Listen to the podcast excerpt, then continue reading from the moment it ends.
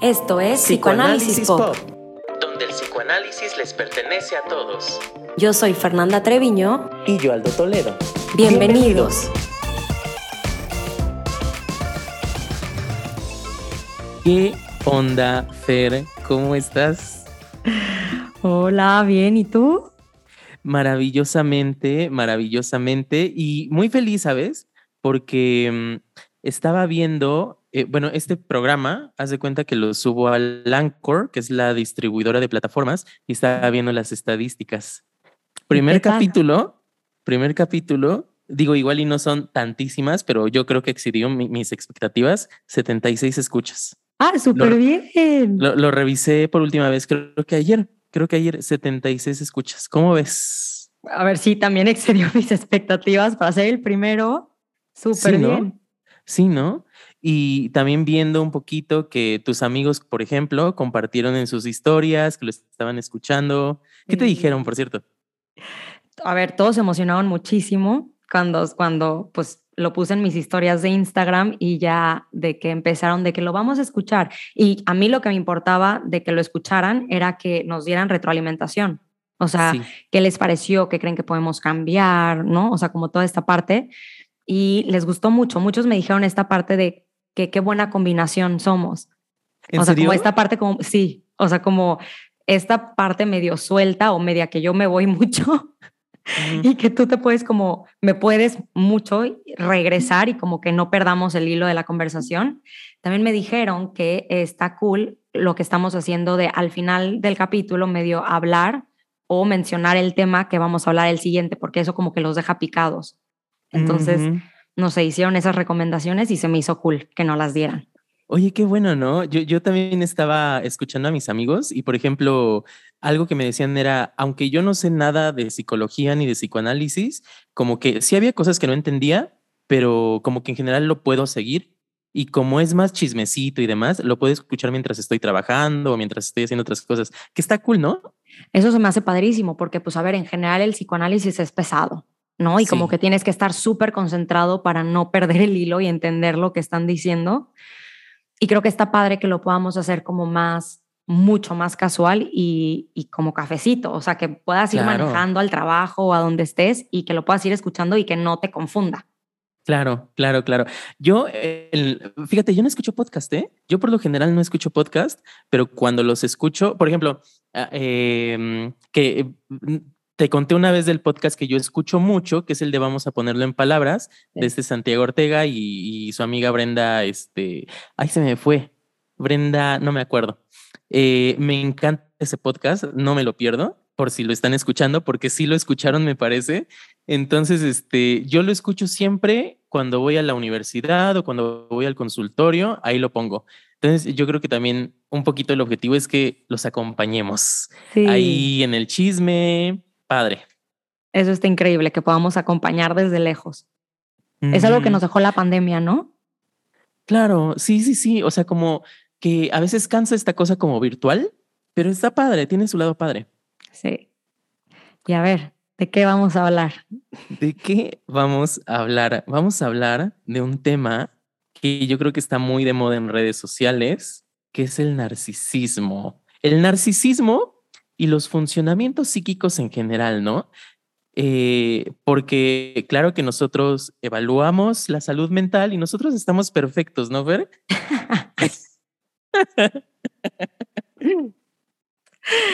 Sí, creo que tenemos de todo y eso nos hace muy perfectos. Eh, Fíjate, yo pensando un poco en este capítulo, eh, y que por supuesto que tu terapeuta y tu analista no es alguien sin problemas, no es alguien libre de dolor psíquico, por supuesto que también tenemos dolor psíquico, eh, cada quien tiene como su, por donde cojea, ¿no? Y yo pensando en este capítulo, estaba pensando, yo como, co- en este momento de mi vida me siento muy estable, pero claro que hubo un momento en el que sí me dolían mucho muchas cosas. Por ejemplo, yo siempre le digo a mi analista, eh, yo era border.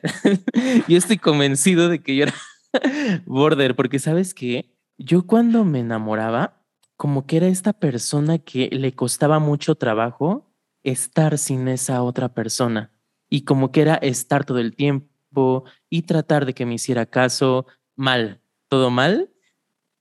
Pero te digo que, o sea, me da muchísima risa porque te estaba platicando que yo me acabo de ir a un viaje con mis amigas con las que siempre viajo. Todo nos salió mal. O sea, íbamos a ir a Big Bear y había una tormenta de nieve, no pudimos ir, y entonces ya, o sea, el plan quedó quedarnos en un Airbnb y analizarnos. no quedó de otra. ¿cómo, estuvo eso? Nos entran las locuras que de repente empezamos a decir, bueno, pues ya estamos aquí, nuestra copita de vino, ¿qué problemas tenemos? y empezó a salir. Y justo me dio risa ahorita que tú lo dijeras, porque yo dije, yo estoy convencida, pero así convencida de que yo también era border. O sea, ok. Pero 100%. Entonces fue chistoso porque se los dije. O sea, fue como, yo en verdad creo que, que podemos cambiar o podemos ir como, no, no sé si cambiar es la palabra, pero, pero tocar otras estructuras psíquicas si trabajamos en nosotros mismos, ¿no? Nos podemos ir responsabilizando más y ver como, como dices, nuestro talón de Aquiles, ¿no? Nuestros puntos ciegos. Y creo que eso nos refuerza muchísimo.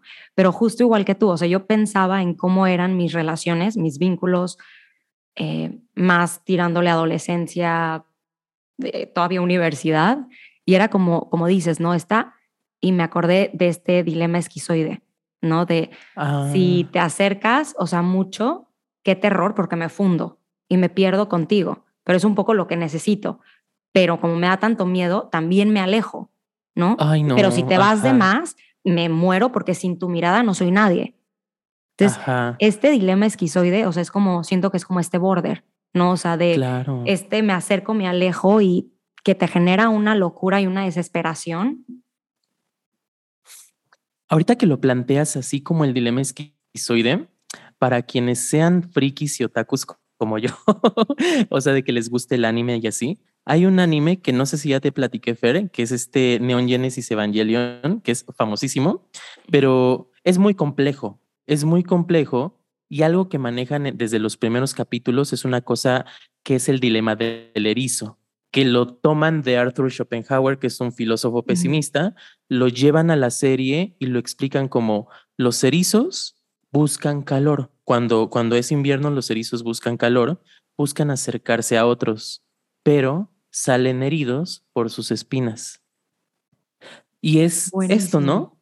Necesito estar cerca del otro, pero me duele estar cerca del otro. Sí, tal cual. Me Y duele que y, me que- destruye. Si me acerco de más, Sí. me, pierdo, ¿no? Ya no soy nadie. y que este me destruye o no me destruye, quizá va a estar también modulado un poco por qué tan contenidos o qué tan desbordados estemos. Pero de que todos pasamos por ese dolor, todos pasamos, ¿no? Mm, 100%. Todos. O sea, es parte de, ¿no? Sí, claro. Eh, Digo, y, un poco pensándolo es, muchos van a decir, no, yo no, ¿no? O sea, yo tengo una barrera y la parte afectiva no, pero tuvimos que haber pasado por esa etapa, ya sea para Claro. estancarnos un poco ahí, fijarnos ahí, o pasarla y ya está. Pero de que la pasamos, la pasamos. Sí. Eh, ¿Sabes qué, qué, qué me estaba fijando? ¿Qué, qué estaba pensando yo ahorita? Eh, un poco, no que no quiero dar la impresión de que, ay, claro, hace mucho era border y ahorita estoy perfecto. No, o sea, cero. Em, En un descuido y regreso. Eh, por pero por supuesto, si me enamoro, regreso. No, bueno, ya hablaremos del enamoramiento también, ¿no, Fer? Pero ahorita estaba pensando que eh, estaba hablando con mi mejor amigo y no lo he visto ya desde hace un tiempo. Y este, se supone que lo iba a ver el sábado, pero pues ya no pude porque estaba haciendo cosas y demás. Y le digo así como que de broma, amigo, ¿ya me odias? y me dice, algo un poco. Y yo, güey, ¿por qué me odia? No me odies, ¿sabes? Y como que, y como que lo estoy identificando, o sea, suena de risa, ¿no? Pero lo estoy identificando como en varias cositas, como, eh, fíjate, el otro día estaba, ay, ¿qué era? Porque doy una clase en la universidad y creo que me llegó un mail o me querían hablar o una cosa así y dije, ya me van a reclamar que algo hice mal, ¿sabes? Como que o últimamente sea. me he estado viendo como algo hice mal, no me, no me odies, ¿sabes? ¿Qué estarás pensando? Ay, no sé, no en dónde sé. anda. No sé quién sabe, pero ¿Qué traes este delirio de persecución a tope? Eh, más de persecución de no me dejes de amar, Sí, ¿sabes? sí. Y que yo, yo me expongo, yo me ventilo un, un poco para ilustrar lo que nos pasa a todos, ¿no, Fer? 100%. No, o sea, al final, un poco, no me acuerdo, creo que Freud lo dijo, no me acuerdo. O sea, que el análisis al final es, ¿cómo era esta frase? De todo, todo, todo nos lleva al amor. O sea, todos los problemas que Ah, tenemos, todos sí. nuestros traumas, to- al final viene del amor, ¿no? O sea, El este de me van a amar o me van a odiar o me van a rechazar. Claro. El psicoanálisis, al final de cuentas, es una cura a través del amor. Está hermoso. Está Hermoso, padrísimo, hermoso. ¿no? Ay, y ya que nos pusimos un poquito densos, Fer, em, yo creo que también, que ahorita que estamos hablando de amor, que amor es unirme a otra persona o como diríamos en psicoanálisis, establecer una relación de objeto de algo diferente a mí, también hay, habemos, hay slash, habemos personas que no sabemos amar. Sí. ¿Sabes? Bueno, lo que Freud decía eh, que era esta parte de la salud se mide, ¿no? En la capacidad de amar, en la capacidad de trabajar y en esta parte de creatividad también. Entonces sí es un poco esta parte de, de la importancia, ¿no? O sea, de que, que no, que parece, suena fácil amar y es de las cosas más complejas que hay. Suena facilísimo, ¿no? porque a veces hay personas que pueden pensar que porque conocí a alguien y me gustó y me excitó sexualmente, estoy enamorado. Eso no es amor. Si alguien me hizo sentir tierno y me hace sentir cómodo y me, yo aquí le voy a agregar, si me hace sentir cómodo como mi mamá, eso quizá tampoco es amor. No, exacto. No, y es como esta parte, ¿no? Es este, este el, el otro fantaseado que cumple Exacto. todos mis deseos, mi- mis necesidades. Tendemos a pensarlo como amor. Exacto. Y, y qué, qué fuerte cuando, esperem- cu- cuando esperamos, perdón, que el otro cumpla todas nuestras necesidades, ¿no? Porque el otro nunca las va a cumplir. Spoiler de la vida. Sí. Lamento decirles que el deseo nunca se cumple. Y ahorita quien vaya escuchando el podcast en el carro, así el corazoncito de, ay, ¿cómo crees que, Sí, que nunca se va a cumplir? Como me estás diciendo que no, no está mi media naranja por ahí. O sea, naranja, o sea, no. Y, y- y- y qué bueno que lo pones como, como naranjas. Eh, Me acuerdo que algo que me dijo mi primer analista en alguna, en alguna ocasión es, no es buscar a tu media naranja, es que tú ya eres una naranja completa y tratar de, pues, no sé, vincularte con, no sé si con otra naranja, ahí medio un durazno. narcisistamente, con un durazno, con un pepino, eh, con albur y todo, con, con lo que quieras, con la diferencia.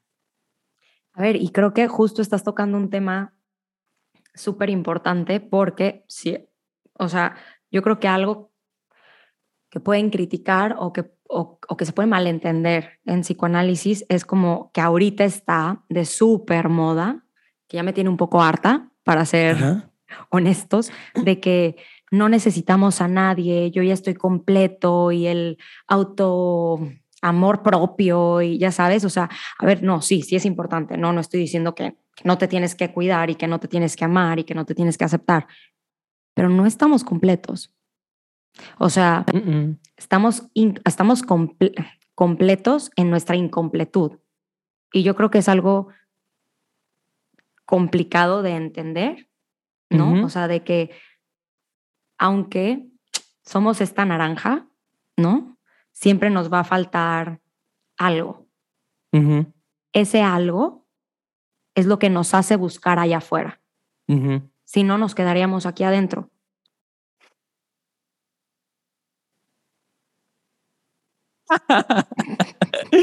Fíjate, ahorita es que e, esta idea, el estar incompletos, es el centro y corazón del psicoanálisis, ¿no?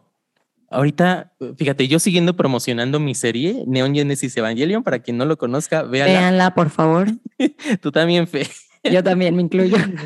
Eh, Fíjate, el, se supone que además de esto que te acabo de contar, eh, es una organización de luchas de robots y yo qué sé, pero el objetivo final de esa organización es, todos estamos en falta, a todos nos falta algo.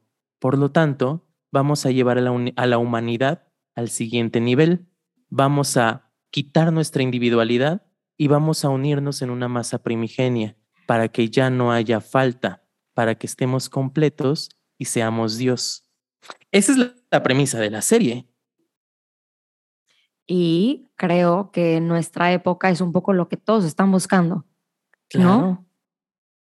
Y un poco medio nos estamos encaminando para ya a perder nuestra individualidad.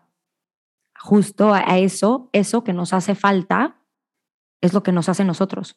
O sea, es Sí. lo que me hace a mí, Fernanda, Sí, y no un Dios, sí, no cualquier otro. claro, claro. Eh, yo creo que podemos pensarlo robándole la idea a Sabina. podemos, pens- podemos pensar el desarrollo psíquico como, vamos a verlo como una línea recta, ¿no? Donde al inicio de esa línea recta es el universo narcisista donde yo estoy, yo soy uno con mi madre, estoy en completud. A la mitad de esa línea recta aparece un triángulo y ese tercero es el padre, que, bueno, el padre figuradamente o la realidad, mejor dicho, y ese tercero te va a decir, ¿sabes qué? No estás en completud, no eres uno con tu madre, tu madre tiene otros intereses. Ya te corté, ya estás en falta, sal al mundo. Y qué dolor. Ay, ay, ay, ay, qué dolor estar en falta. Pero es lo que nos mueve, ¿no? Es lo que el decir, bueno, no, no estoy, no soy, como dice McDougall, un cuerpo para dos. Yo tengo un cuerpo y me tengo que hacer cargo de este cuerpo y darme cuenta que no estoy completa, es lo que me mueve y me impulsa a ver qué hay allá afuera. Y ese ver allá afuera es poder darme cuenta que, que esa falta me va a dar la capacidad de poder ver a otro. Porque Sí. si no tuviera esa necesidad, no me movería. Sí. En un universo ideal, no sé si llamarle ideal, quizá todos deberíamos aceptar nuestra falta y unirnos con otros en falta. Y qué padre estar con otros en falta y convivir y ser amiguitos o tener relaciones amorosas. Pero hay veces en que eso cuesta un montón de trabajo, ¿no? Y como que nos quedamos encerrados en nosotros mismos, nosotras mismas. Y eso se llama, que es el tema de hoy, Narcisismo. narcisismo, que está... Porque narcisos. Por supuesto, por supuesto, porque nosotros no somos narcisistas para nada, ¿verdad, Fer? Como creen, si no me la paso viéndome en esta camarita todo el, podcast. Hoy sí, eh, justo hoy estaba dando una clase de grupos y este y, y les estaba preguntando, les estaba hablando de la escucha, ¿no? ¿Ustedes cómo saben que un terapeuta escucha? Y este y un chico me dice, bueno, por ejemplo, yo me doy cuenta que tú me escuchas porque haces como unas gesticulaciones bien raras y yo, ay, o sea, ya Porque- sé porque Porque me doy cuenta que no te estás fijando en cómo tú estás, aunque te veas Ajá. ridículo. Ajá, o, o sea, en terapia, en terapia presencial como que igual y nos vemos súper ridículos, ¿no? Yo me, yo me cacho que de repente estoy escuchando y cada vez empiezo a hacerle así más la cabeza hasta que termino así como un perro. O sea, ya sabes, cuando un perro que Ajá. pone atención y que empieza como, "Mm", ya sabes, y cuando empiezo a poner la cabeza así digo, ay, ¿cómo me veré? Ajá. Y regreso a mi narcisismo y me vuelvo a meter en mí. Pero es esa Sí. parte, ¿no? Todos, Sí, sí. todos tenemos este narcisismo y todos de repente tenemos chispazos en donde no existe ese mundo externo y solo soy yo. Ajá. Es que yo creo que este ejemplo de la terapia en nuestro caso es bien, bien ilustrativo, ¿no? Ver, estamos conectados con el paciente, relación objetal, pero de repente veo la cámara y digo, ups, como que estoy así con la cabeza de lado o de repente yo sí digo como, ay, como que estoy haciendo una mirada bien rara o como que estoy despeinado. Narcisismo, pero después digo, a ver, ya, no pasa nada, conéctate de nuevo. Regresa. Ajá. Y como que todos estamos así, ¿no? Podemos estar en, en relación objetal, pero regresar al narcisismo y volver a estar en relación objetal y que quizá no tiene tanto que ver como con lo que se dice como en TikTok, como en Instagram, de que ah, el narcisista maligno, eh, tu novio era el, el narcisista maligno. ¿Tú cómo ves, Fer? No, a ver, es que sí, a ver, de entrada tenemos que especificar, siento, que acá estamos hablando de narcisismo ah, con tinte psicoanalítico, ¿no? O sea, tirándole a que queremos explicarlo a través del psicoanálisis. Y realmente lo que vemos en TikTok, en post de Instagram, en todo esto es narcisismo tirándole más a lo psiquiátrico, ¿no? O sea, que se basan más en el DSM5, que es buenísimo, ¿no? Yo creo que yo no lo uso. Creo que en psicoanálisis no todos, pero la mayoría no, no, no nos basamos en el DSM5 para diagnosticar, pero los psiquiatras y muchos psicólogos sí. Entonces, la mayoría de información que hay sobre narcisismo es a partir del DSM5, ¿no? O sea, a través del DSM5. Y acá nosotros estamos hablándolo a través del psicoanálisis, que, es, que es bastante distinto. Es bastante distinto porque el psicoanálisis, bueno, mm, muchas corrientes psicoanalíticas lo que sugieren es que no estamos estancados en un solo trastorno, no estamos estancados en un solo diagnóstico, sino que, como lo decíamos en el primer capítulo, ¿no? es como una pintura, tú decías, ¿no, Fer? Mm. Y podemos, es como si fuéramos un pincel, íbamos tocando núcleos narcisistas, íbamos tocando núcleos psicóticos, pero también vamos tocando núcleos más sanos. Y eso se puede ver en una sola persona y está en una sola sesión, ¿no? A veces. Sí, sí, sí, sí. No, y creo que eso es lo interesante. O sea, a ver, no estamos diciendo que no existe sí existe, pero creo que como dices, o sea, vamos tocando ciertos puntos y también la realidad es que de repente vas a ver un punto negro, un punto azul, como más marcado, ¿no? Y yo creo que esas son como nuestras fijaciones. O sea, que como decías, está esta línea, ¿no? De, del desarrollo psíquico y de repente sí hay que de repente, si lo pensamos como, no sé, que vamos dejando piedritas por el camino, entonces de repente en una etapa dejamos cinco y en otra a lo mejor dejamos dos. ¿No? Y en otra dejamos 20. Entonces, pues sí, va a tener más peso en la que dejamos 20, pero todas las demás también tienen piedritas. En cualquier momento podemos recargarnos en esas piedritas. Que a veces muchas personas que conocen esto del desarrollo psicosexual de Freud, que es la etapa oral, la anal, la fálica, la de latencia, como que luego dicen, ay, estoy fijado en mi etapa anal, pero como que no es tan fácil, ¿no? Como que todos estamos fijados en todas. Sí, y a ver, encontrar a alguien. Estoy fijado en la etapa oral puro. ¿Quién? ¿No? O sea, no lo creo. Pero todos tenemos. Y justo estaba hablando con mis amigas, ¿no? Sobre las, las etapas psicosexuales de Freud y como todo esto. O sea, mis amigas se me quedaban viendo y me decían, es que Freud, ¿por qué le puso esos nombres? O sea, él solito se complicó la existencia. Y yo, porque narcisista. o sea, porque le gustaba también llamar la atención y ya sabes, o sea, como ser muy visto y, bueno, creo que también era muy genio, no, no, no creo. Sí. Era muy genio, pero sí los nombres que se echó también, ay. o sea, pero que también sabes con qué creo que tiene que ver con que en esa etapa por estar descubriendo las cosas que daban lugar a la histeria, y que se fijó que eran cosas muy sexuales, como que se fue mucho por esa línea, ¿no?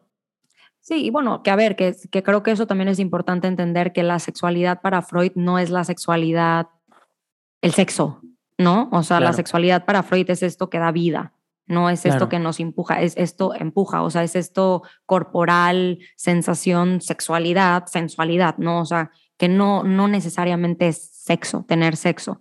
Entonces creo que de ahí también, si lo pensamos así, pues bueno, es mucho más amplio, ¿no? Y ahí pueden entrar muchas cosas ahí. Y bueno, esta parte de la etapa, por ejemplo, oral, anal, eh, latencia, es más bien en ese momento un bebé, por ejemplo, en la etapa oral, pues sí, todo su placer es en la boca, es oral. Entonces, como que todo lo que, lo que él fue explicando tenía sentido y sigue teniendo todo el sentido, pero igual para alguien que nunca ha leído un libro de psicoanálisis y de repente le explicas eso, estoy en la etapa anal, se queda, ¿de qué me estás hablando?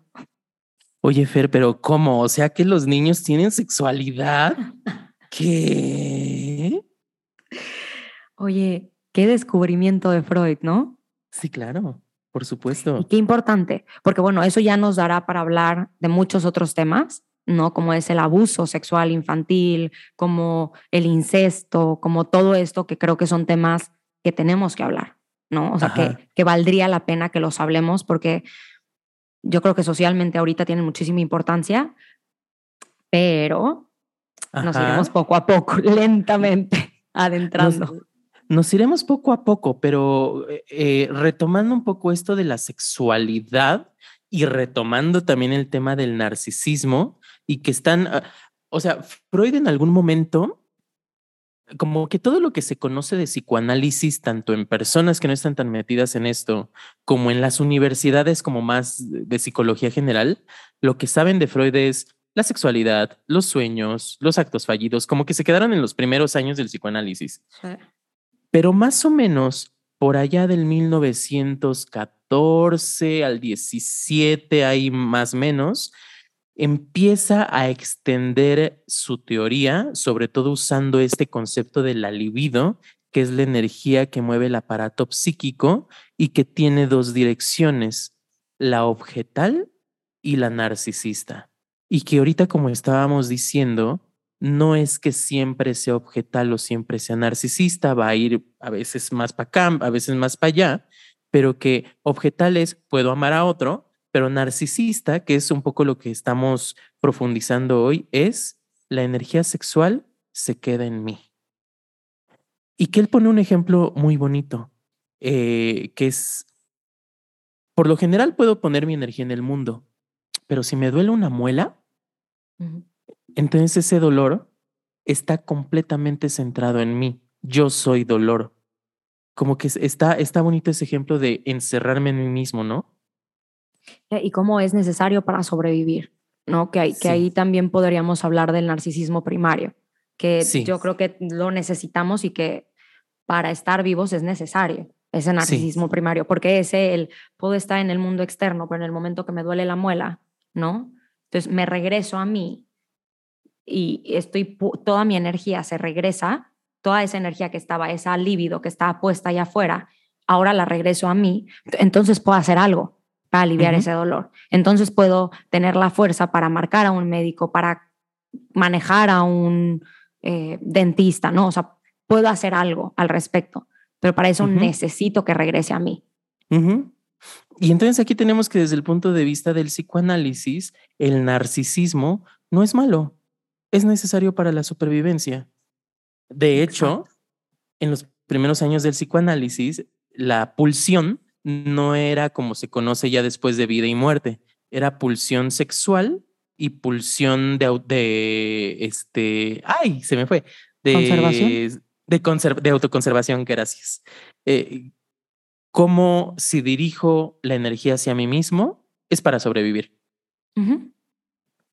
Y, bueno, también tendríamos que, pensar como, eh, bueno, me quedé pensando también de que por eso el narcisista soy yo, ¿no? O sea, todos lo tenemos, es necesaria para vivir y muchas veces mm, tampoco nos funciona tanto, pero igual seguimos en esta postura narcisista, porque me quedo pensando de, así como cuando algo nos duele, no regresamos, quitamos esa energía, esa libido que está puesta en lo externo o en, un otro y la regresamos a nosotros, es que esto también está pasando en los vínculos, ¿no? En el momento que ese otro no cumple mi deseo, o sea, ese, ese otro entonces no lo estoy viendo como un otro, lo estoy viendo como parte de mi fantasía. Y entonces mm, no me estoy vinculando con ese otro y estoy encerrada en este narcisismo en esta relación, en este vínculo narcisista, que, que ahí entra esta parte en donde, pues, como no tengo la capacidad para vivir un duelo porque no estoy perdiendo nada, te cancelo. Y, ahorita está muy de moda, por ejemplo, el ghosting.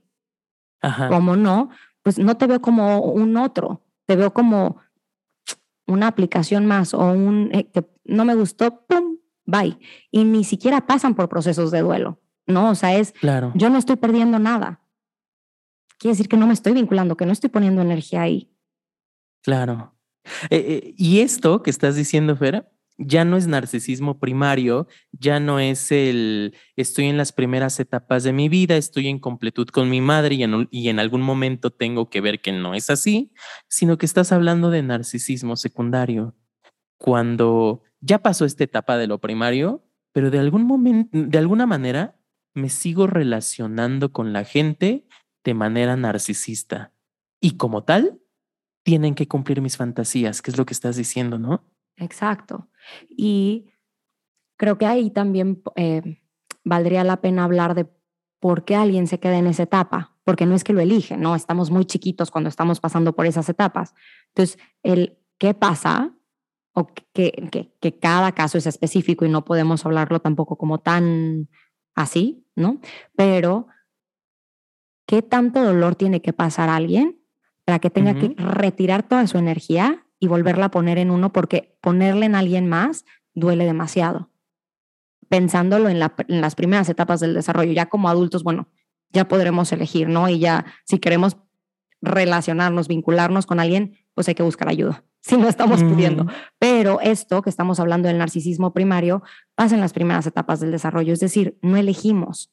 Entonces, pienso en, en, qué tan doloroso tiene que ser para un niño ¿no? Que vincularse duele tanto o no hay nadie ahí para poder que, le dé esta libido, esta energía, esta pulsión, ¿no? De vida para que, para que este niño pueda salir adelante y como no la hay, se hace una burbuja y es de aquí para mí, o sea, no hay nada afuera. Sí, una burbuja de la que no puedo salir. Exacto. Eh, pero sabes que aquí, fíjate que ahorita tú decías, el, narcisismo primario no lo elijo, pero fíjate que el secundario yo creo que tampoco. No, no, no, ninguno de los dos. O sea, me refiero que el narcisismo secundario, el narcisismo primario es indispensable. O sea, sí, o sí, tiene que estar.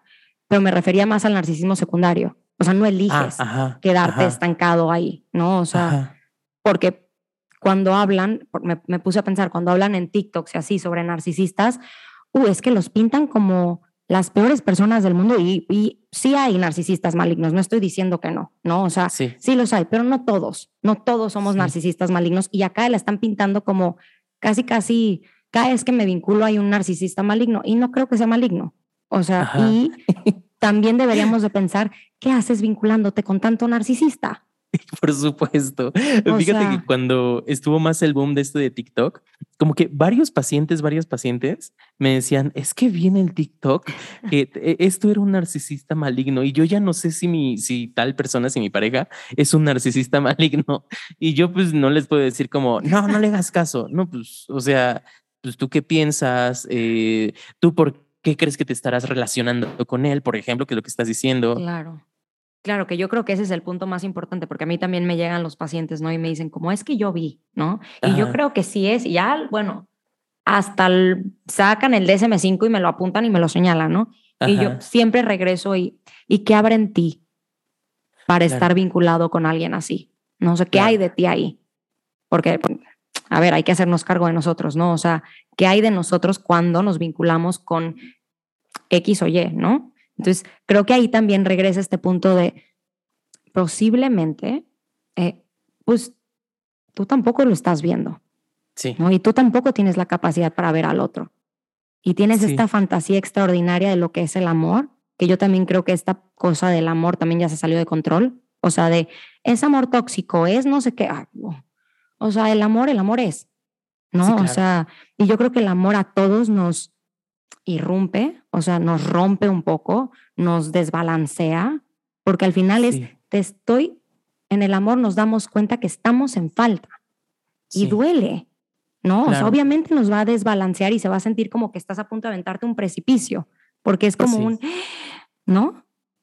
Pero ahorita ya con todo esto de amor tóxico, no tóxico, narcisista, no narcisista, yo creo que todos, muchas veces incluyéndome yo también, nos estamos defendiendo de una manera impresionante a sentir.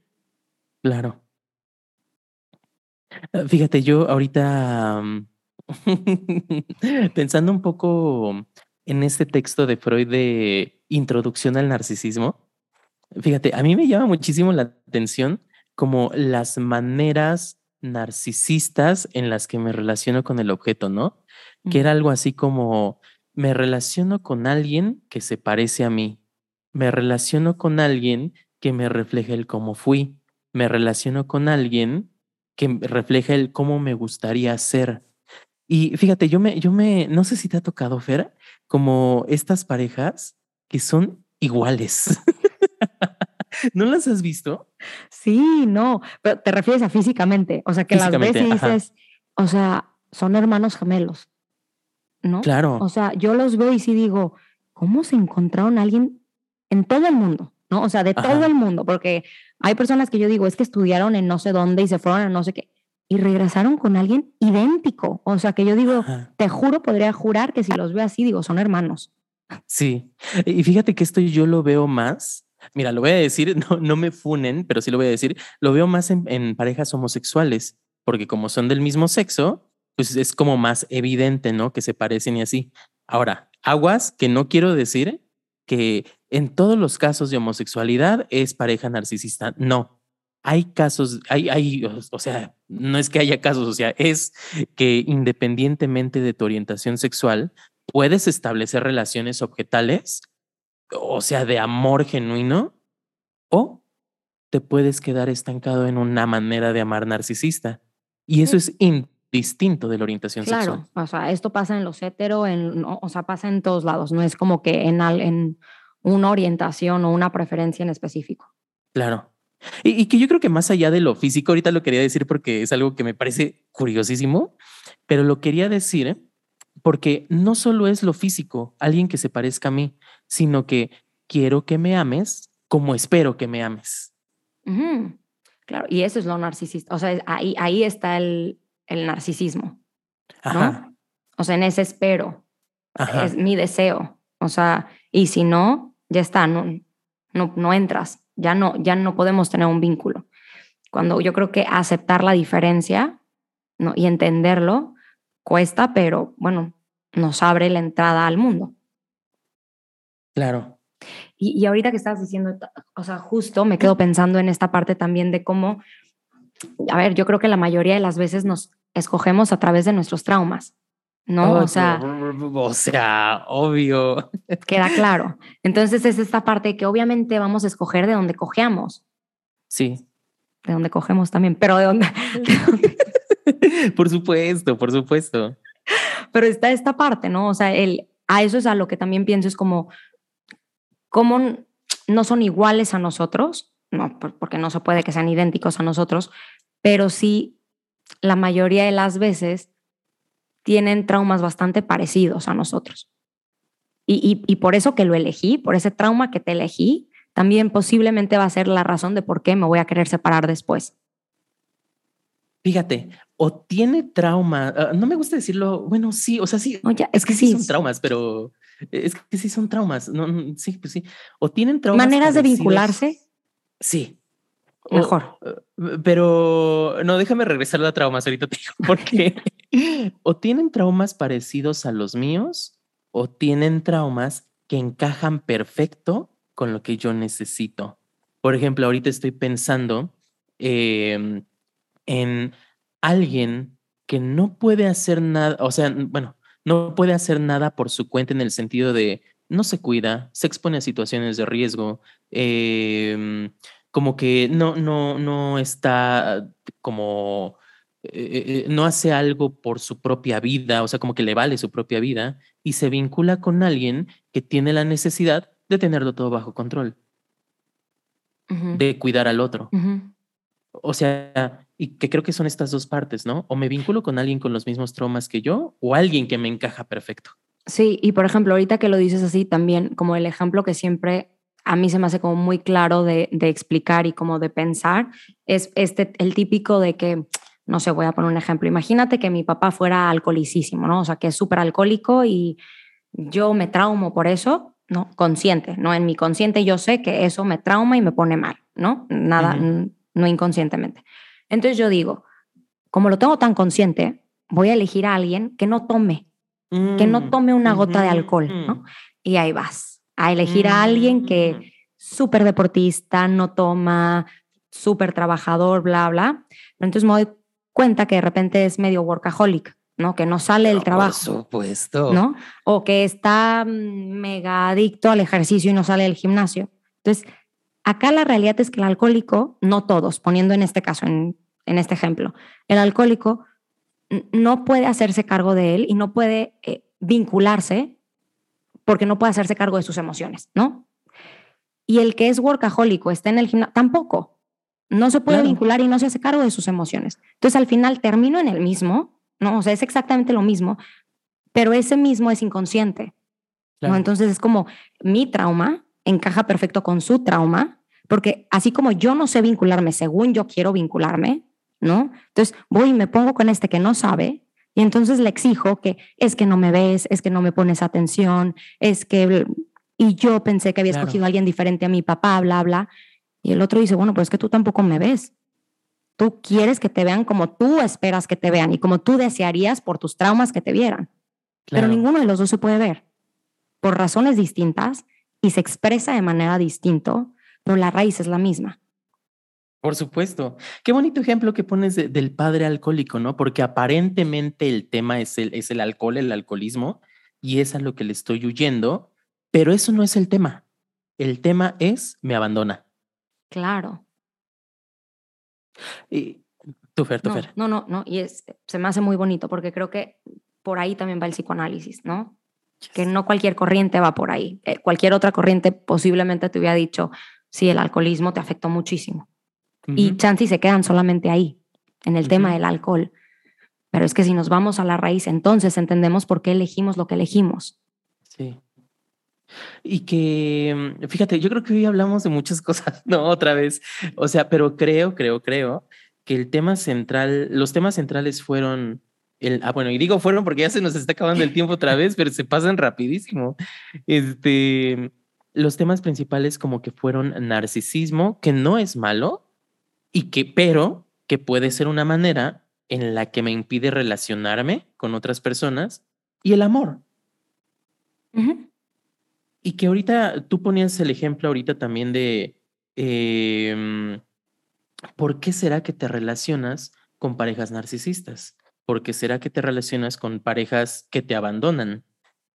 Y que esto se me hace un ejemplo muy bonito en, en psicoterapia, en psicoanálisis, porque no vamos, o sea, también vamos a pensar sobre tu novio, sobre tu papá y demás, claro que sí, pero sobre todo, no es que vayamos a analizarlos a ellos, vamos a regresar el foco a ti por qué tú te estás relacionando de esa manera. Y en ese sentido, el consultorio es tu huevito narcisista. Claro. Y ahí se expresa muchísimo. Ajá. Y, ahí vas a, hablar de ti. Claro, y ya se nos está acabando el tiempo, pero tampoco no quiero eh, quitar el punto de que obviamente acá estamos pensándolo más como en parejas, ¿no? Porque eliges a esta pareja narcisista que se regresa y bueno, porque está siendo tan narcisista tú también. Pero creo que también no podemos quitar el, el, el, foco de decir, ¿qué pasa cuando los papás son narcisistas? Uh, que es todo otro no tema, ¿no? ¿Qué pasa, Fer? ¿Qué no pasa? ¿Qué, o sea, ¿qué pasa cuando la madre, el padre, están tan metidos en su mundo que el, que el hijo no existe? Y que aquí también quizá entrarían, bueno, ah, ahorita te digo, entrarían los estilos de apego, que a veces es un tema como muy tiktokero, muy taquillero, pero que también hay que entender que apego no es cualquier cosa, no es como que hagas tu test de apego y ya. No, apego tiene que ver con las primerísimas etapas del desarrollo infantil y que tiene que ver exclusivamente con las situaciones de estrés. Sí. Sí. Y, ese yo creo que podríamos también pensarlo para en algún otro episodio que creo que es súper importante, ¿no? esta parte de la parentalidad. Los, Sí. no quiero decir tipos de parentalidad porque no, no me encanta eso, pero Ajá. qué pasa con, con ciertos modos de vincularnos como padres. Claro. Que yo creo que ese sería un tema muy rico, sobre todo contigo, Fer, que eres mamá de dos niños pequeños. Eh, alguna vez me contaste, nos contaste al grupo, que como que lo que se ve en la teoría se ve bien con los niños, ¿no? Es impresionante. ¿eh? O sea, sí, yo creo que sería un tema como cool que lo pudiéramos hablar ya conmigo acá, que obviamente Ajá. no sé muchas cosas, digo, vamos a hablar de un poco de mi experiencia, ¿no? Y de aparte de la teoría que, que hay, pero sí, es impresionante cómo, cómo los vas viendo crecer y dices, y acá se me quedó atorado más en esta etapa. y, y ¿qué hay de eso en mí? ¿No? O sea, como yo creo que como papá sí tenemos la responsabilidad de no decir como, bueno, ya está, así fue el niño y ya no hay nada que hacer. Yo creo que siempre hay que regresar a uno mismo para poder ver qué está pasando allá con nuestros hijos. Claro. Pero sí, bueno, ya será otro tema. Un temota, Fer. Oye, o sea, es que siempre pasan volando estos capítulos, ¿no? Ya sé, siento que pasa de que en un abrir y cerrar de ojos y ya, se terminó. Ajá. O sea, Así y se sentirán nuestros pacientes cuando decimos, bueno, se terminó el tiempo. Ay, quién sabe. O sea, yo creo que depende. Yo creo que hay algunos para los que como que la hora se hace larga, para otros es como de que no, pues sí pasó muy rápido. Ay, pero yo creo que hablar de todo esto es muy rico, ¿no? Ay, es delicioso. Hay tanto, Oye, hay tanto. Claro, o sea, y hablando ahorita de narcisismo, de, o sea, que creo que todavía le podríamos rascar mucho más al tema, ¿eh? Pero nos, nos va a servir para el siguiente episodio. Si es difícil estar conmigo mismo, aceptar que el mundo no es como yo espero que sea, si a veces puedo tener modos de relacionarme que son narcisistas, es decir, que eh, lo mismo, espero a que el mundo sea como yo lo espero, si esto pasa conmigo, ¿cómo será si ya me intento conectar con otro mundo, con otra persona? Qué difícil. ¿Por qué crees que estamos como estamos? Ay, mira, yo creo que fue Dios. Dios cometió un error. Aquí andamos, ¿Se equivocó? por supuesto. No, o sea, y por eso el siguiente tema va a ser, ¿por qué es tan difícil vincularnos? ¿Por qué es tan difícil relacionarnos? Creo que es un tema súper bonito y que yo creo que igual nos vamos a quedar cortos, pero buenísimo porque creo que saldrán más. Pero ese tema me encanta para que sea el próximo. Ay, sí, y yo creo que eh, si les gustó, esperamos que les haya gustado este episodio, coméntenos, díganos qué les parece, retroalimentenos y pues también díganos qué les gustaría seguir escuchando, ¿va? Sí, qué temas les interesa Eh, o si les quedó duda sobre un tema y quieren que podamos como elaborarlo más, hablarlo más, igual buenísimo, podemos regresar. Eso es lo padre. Pues muy bien, Fer, vamos a dejarle aquí. Nos vemos la siguiente con más chisme, con más ventaneándonos. Espero que les haya gustado muchísimo y bonita noche, día, tarde, en donde anden. Bonita, bonito viaje en su auto mientras nos ponen, mientras llegan a donde vayan. Bye bye. Bye.